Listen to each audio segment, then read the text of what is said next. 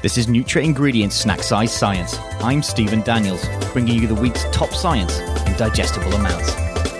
This week we plunge into the world of gut friendly coffee.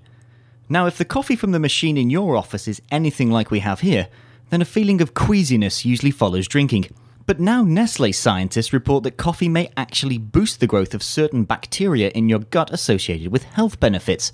With the European instant coffee market currently valued at an eye opening $8 billion, it may not be in need of a pick me up, but scientists from the Nestle Research Centre in Switzerland could have provided just that.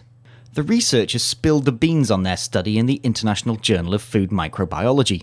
They report that drinking a few cups of instant a day may produce a microfloral bloom of bifidobacteria in the gut, a group of bacteria reputed to have beneficial effects. The three week study involves 16 healthy adult volunteers drinking three cups of coffee a day, which is double the global average of one and a half cups a day, but slightly less than the US average of more than three and a half cups a day. While the brew has already been reported to cut the risk of certain diseases, especially of the liver and diabetes, it may be too early to hail coffee as a prebiotic.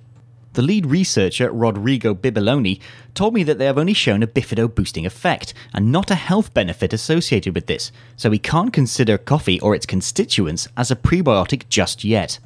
Another unknown is which of the compounds in coffee may be behind the bacteria friendly effects, but there is plenty of evidence that both fiber and chlorogenic acids found in the drink may be metabolized by the gut microbiota.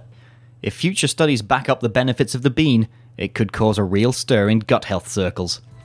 For NutraIngredients Snack Size Science, I'm Stephen Daniels.